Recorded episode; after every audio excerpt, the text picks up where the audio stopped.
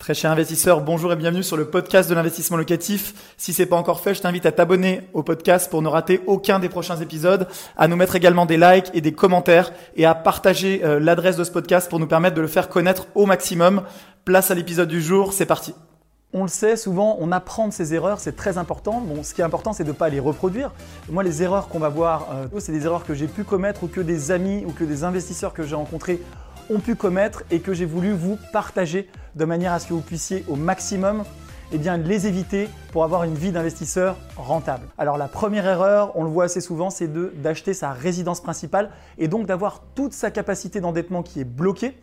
Vous achetez votre résidence principale, vous endettez bien entendu au maximum, les fameux 33% qui sont souvent évoqués par votre banquier. Et derrière, quand vous revenez le voir avec un projet locatif, eh bien, le banquier va vous dire bah, écoutez, je vous ai prêté déjà euh, sur la résidence principale, aujourd'hui vous êtes trop lourdement endetté, revenez me voir dans quelques années.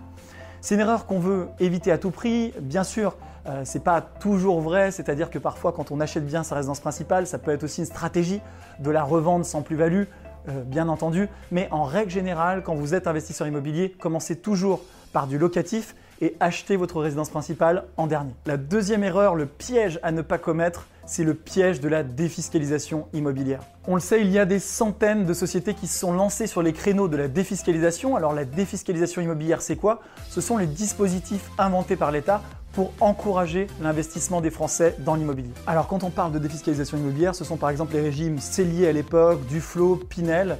Alors ça consiste en quoi? Alors l'idée de base, c'est une très très belle idée sur le papier et c'est pour ça d'ailleurs que c'est un piège absolu qui a piégé énormément de petits investisseurs immobiliers. Concrètement, on vous dit, bah, très bonne nouvelle, vous allez acheter un appartement neuf en VFA, en vente en l'état futur d'achèvement, donc un appartement que vous signez aujourd'hui, que vous aurez dans deux ans, et vous allez pouvoir pendant des années bénéficier d'une remise sur votre impôt sur le revenu, d'une déduction d'impôt sur le revenu parce que vous avez fait ce placement. Alors pourquoi très rapidement ce n'est pas forcément très intéressant et pourquoi c'est un piège absolu dans certains cas? Eh bien tout simplement parce que vous allez en général acheter trop cher par rapport au marché, le bien va être mal situé à distance des villes. Bien entendu, il y a toujours des exceptions, mais dans la majorité des cas, les terrains disponibles ne sont pas forcément au cœur des villes, donc vous allez acheter trop cher, mal situé. Et la troisième raison euh, qui fait que ce n'est pas très intéressant, c'est que ce sont des revenus fonciers. Concrètement, on va vous donner d'un côté une carotte fiscale, donc un avantage sur votre impôt sur le revenu, mais ce qu'on ne vous dit pas euh, lorsque vous souscrivez à ce type de contrat, c'est que de l'autre côté, cet avantage va être gommé puisque l'État va imposer les revenus locatifs liés à ce bien en revenus fonciers. Donc vous allez payer beaucoup d'impôts d'un côté et avoir un abattement de l'autre. Ça va annuler l'avantage fiscal. Alors ce qui est mauvais en règle générale dans ce type de programme, eh bien, c'est que euh, l'investisseur est aveuglé par l'économie d'impôts. Bien entendu, comme tout Français, vous payez beaucoup d'impôts, c'est également mon cas.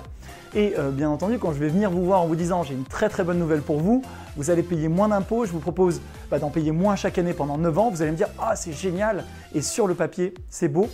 Et le problème est souvent que l'investisseur oublie ce qu'il achète, il est tellement aveuglé par la carotte fiscale tout simplement il ne va pas se concentrer sur le prix du bien. Est-ce que j'achète au bon prix? Est-ce que ça va se louer au bon prix? Est-ce qu'il y aura de la demande locative? Et quel va être le régime d'exploitation euh, et de fiscalité justement des revenus locatifs générés?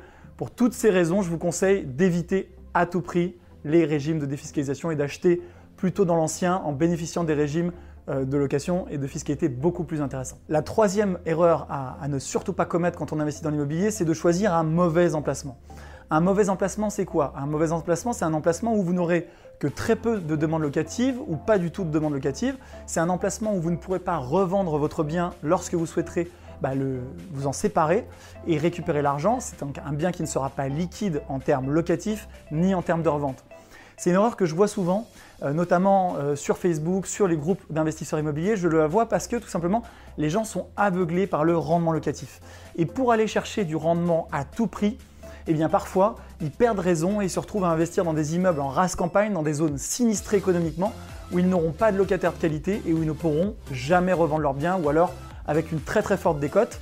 Donc lorsque vous achetez un bien, essayez toujours de penser à la revente future, même si ce n'est pas prévu pour demain. Essayez toujours de vous dire, est-ce que sur ce marché, j'aurai des acheteurs dans 5 ans, dans 10 ans, dans 15 ans? Et essayez de faire un petit peu une projection, vous disant, bah, est-ce que c'est un marché dynamique? Est-ce qu'il y a un tissu économique avec des entreprises? Est-ce que peut-être il y a des écoles, des grandes écoles, des universités?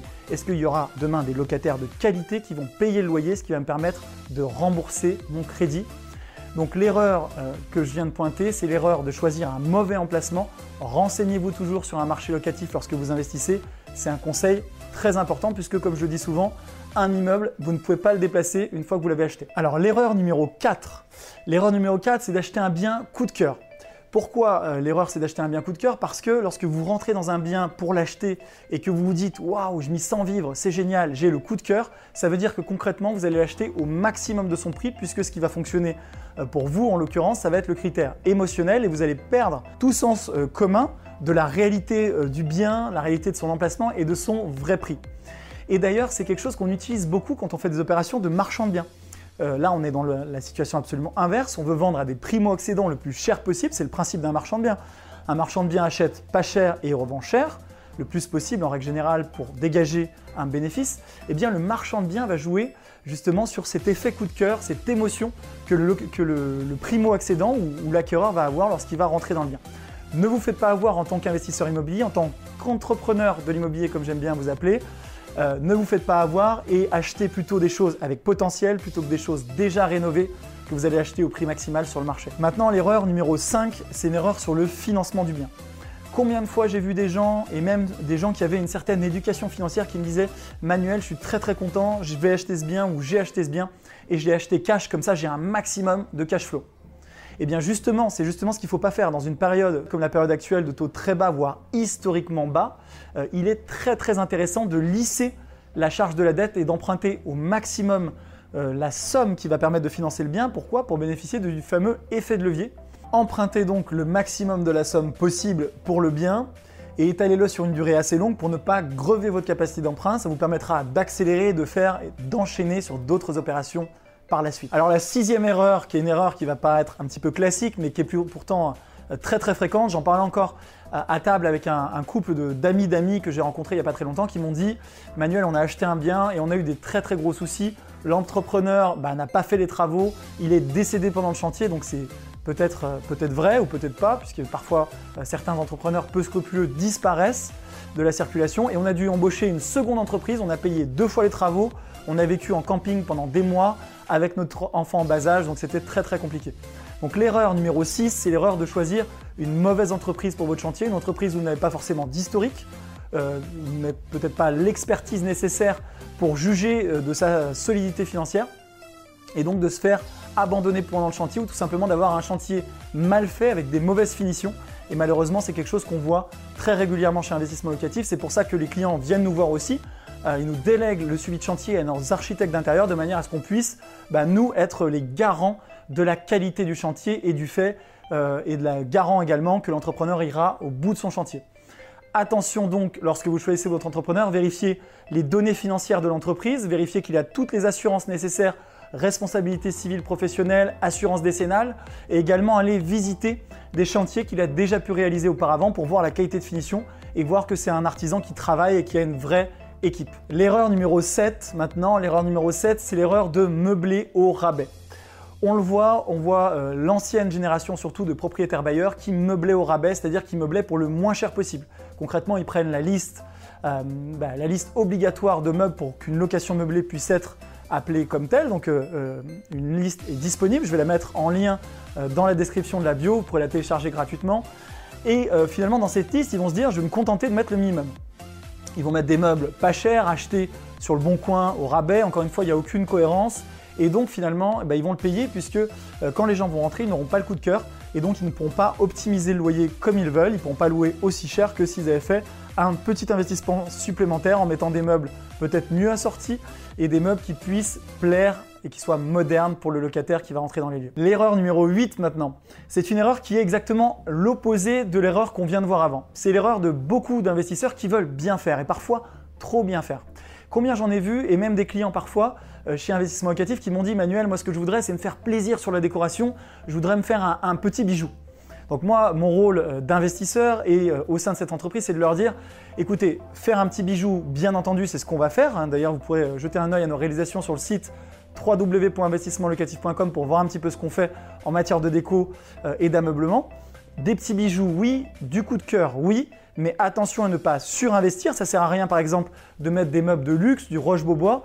euh, dans un appartement qui est destiné à des étudiants. Si vous surinvestissez et que vous vous impliquez trop émotionnellement dans la décoration et l'ameublement de votre bien, eh bien parfois on va se retrouver à investir des sommes d'argent qui n'étaient pas forcément nécessaires et donc finalement à perdre en rentabilité puisqu'on aura trop investi par rapport au retour qu'on peut en attendre si on avait fait une décoration plus efficace et peut-être un petit peu moins cher. L'erreur numéro 9, c'est une erreur qui était très fréquente auparavant, surtout sur l'ancienne génération de bailleurs, l'erreur de détenir en direct et de louer en nu.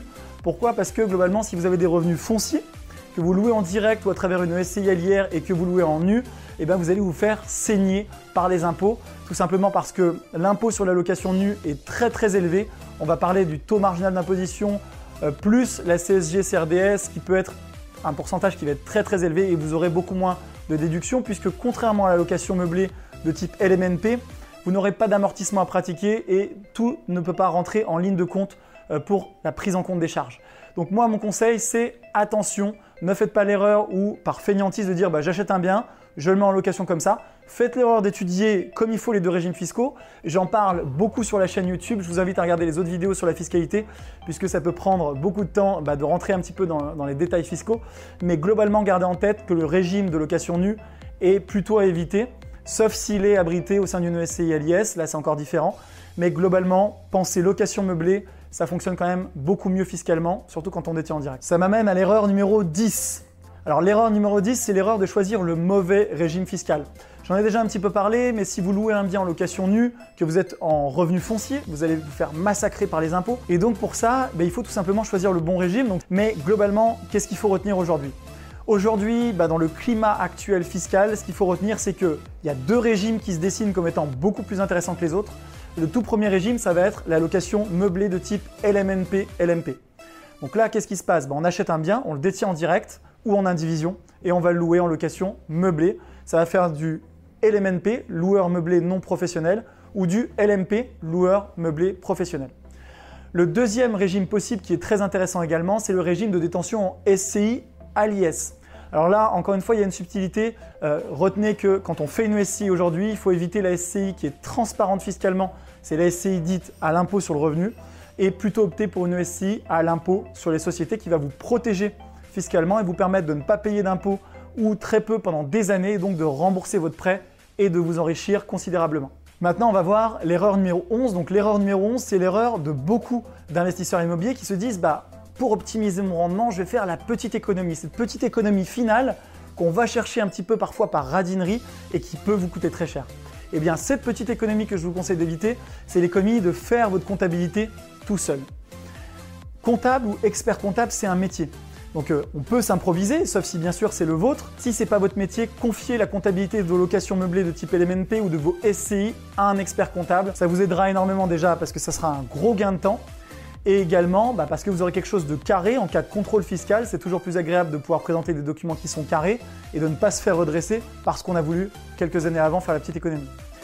Confiez également euh, la comptabilité à un expert comptable, c'est bénéficier de tout le conseil qui va autour. L'expert comptable pourra vous dire ce que vous pouvez passer en charge, peut-être que vous allez oublier des charges tout seul, ce que vous pouvez passer en déficit, en amortissement. Il sera donc non seulement la personne qui va bien sûr produire votre comptabilité, faire le bilan, le compte de résultat, la liasse fiscale, mais il sera également la personne qui vous va apporter le bon conseil au bon moment.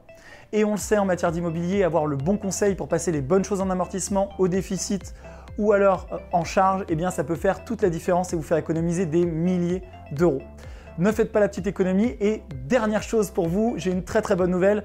Euh, si vous êtes en loueur meublé non professionnel, eh bien sachez que une grande partie de la prestation du comptable vous sera remboursée.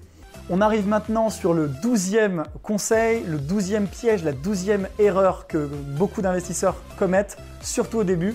Et cette douzième erreur, c'est l'erreur d'attendre l'affaire du siècle.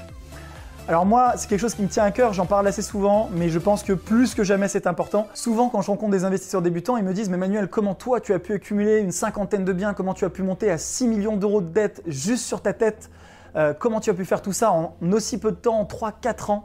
Eh bien la réponse c'est tout simplement que j'agis. J'agis, ça veut dire quoi? Ça veut dire que je n'attends pas forcément toujours l'affaire du siècle, je me dis juste, est-ce que c'est une très bonne affaire? Est-ce que c'est rentable? Si oui, j'achète et je passe au suivant. Je vous invite vraiment à faire ça. Pourquoi? Parce que bah, je vois trop d'investisseurs qui attendent des mois, des années. J'ai souvent l'exemple d'un de mes très très bons amis euh, qui avait acheté des formations en ligne, qui avait regardé des vidéos, qui n'est jamais passé à l'action pendant euh, environ 24 mois, donc deux ans après, il a acheté et il m'a dit mais si seulement j'avais su, si seulement je t'avais écouté là-dessus, si seulement j'étais passé à l'action, lui il était aveuglé sur le fait de faire une meilleure affaire que le marché. bien entendu, ça doit être votre objectif quand vous êtes investisseur immobilier, mais il cherchait l'affaire du siècle. Et cette affaire du siècle, bah, il l'a ratée une fois, elle ne s'est pas représentée pendant 24 mois, et du coup, il n'a pas acheté. En 24 mois, bah, c'était sur un marché parisien qui a pris 20% en 24 mois. Donc bah, il a acheté plus cher, il n'a pas remboursé son crédit pendant deux ans, et donc il a été perdant financièrement à tous les niveaux. Mon conseil et mon dernier conseil, si vous souhaitez passer à l'action, essayez de vous mettre une deadline. Dites-vous, j'achète la meilleure chose que je vois sur le prochain mois, les 30 prochains jours. Comme ça, vous êtes focus, vous donnez tout, vous n'allez pas vous décourager à chercher pendant 12 mois, parce que quand on cherche sur une très longue durée, bah, on a des moments où on doute, où euh, le projet, on se dit, en fait, je ne trouverai jamais. On se démotive. Si vous dites, j'ai 30 jours pour trouver et j'achète, eh bien, croyez-moi, ça vous mettre une certaine pression positive et vous allez passer à l'action. Et dès que vous aurez acheté ce premier bien, vous pourrez passer à la suite, au deuxième, au troisième, au quatrième. Et c'est comme ça qu'on gagne vraiment de l'argent avec l'immobilier et qu'on arrive à créer des patrimoines très importants comme j'ai la chance euh, d'avoir pu le faire sur ces quatre dernières années et comme beaucoup d'investisseurs ont pu le faire également. Un grand merci d'avoir suivi cet épisode jusqu'au bout. Je te donne rendez-vous pour un prochain épisode. Si c'est pas le cas, abonne-toi au podcast, partage-le, mets-moi un like et tu peux également retrouver plus de conseils sur YouTube avec plus de 300 vidéos de conseils gratuites. En ce moment, une vidéo par jour. Rejoins-nous là-bas aussi et à très bientôt. Ciao